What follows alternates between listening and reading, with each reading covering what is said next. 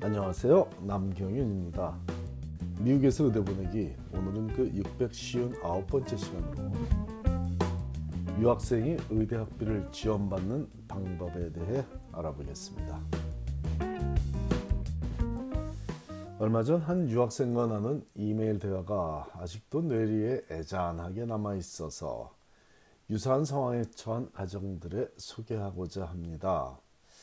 스스로를 가난한 유학생이라고 소개한 이 학생에게서 몇 년이 지난 후라도 감사 인사를 받게 되기 간절히 바라는 마음이므로 개인정보를 보호하는 조치는 취했으나 최대한 원문에 가까운 내용을 소개합니다.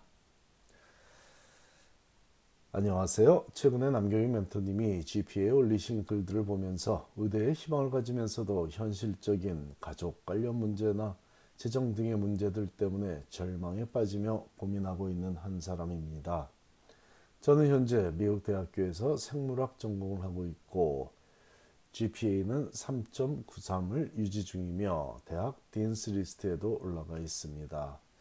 사실 MCAT 고득점과 GPA 유지는 노력으로 가능하다고 생각하고 있지만 유학생이라는 신분이 의대를 갈 수 있는 길을 아주 많이 좁히더라고요.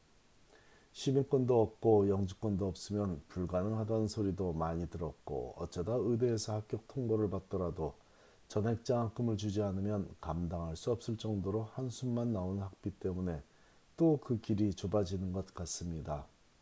저처럼 가난한 학생들은 의대를 아예 포기하는 게 맞을까요?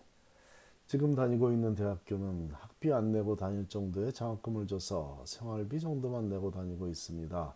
가능성이 높다면 치대, 약대까지도 생각하고 있습니다.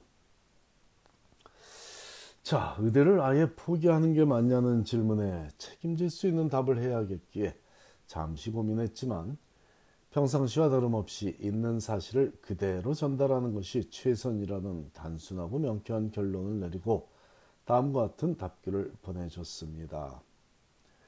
어려운 길을 가고 있는 자네에게 힘을 실어줄 수 있는 소식을 전하네. 돈이 없이 의대를 못 다, 돈이 없어서 의대를 못 다니는 일은 아마 없을 거야.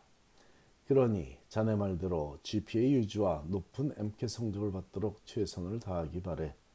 물론 성적 외에도 챙겨야 할 것들이 많다는 것도 잘 알 테니 봉사나 리서치 등을 통해서도 자네가 왜 미국에서 의대에 가고자 하는지를 정확히 의대에 보여줘야 할 거야. 일단 합격하고 나면 의대가 나서서 장학금을 주는 경우도 있지만 그게 아니더라도 학교 자체의 융자 프로그램을 활용하게 선처를 베푸는 곳도 있을 거야.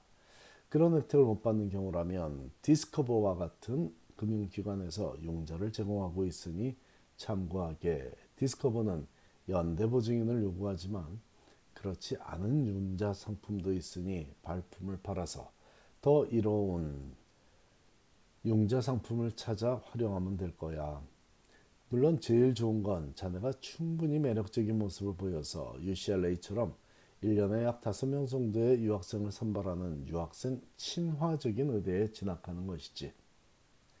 유학생들도 개판 스칼라로 선발될 문은 열려 있으니 여기에 선발되는 것을 목표로 삼으면 학비, 생활비, 책값 및 실습비까지 모두 지원을 받을 수 있으니 참고하게 스탠포드나 하버드 의대에도 유학생들을 위한 장학제도가 존재하지만 UCLA 의대보다 더 높은 목표를 세우는 건 너무 현실성이 떨어진 얘기로 들릴 수 있기에 나중에 언급했네.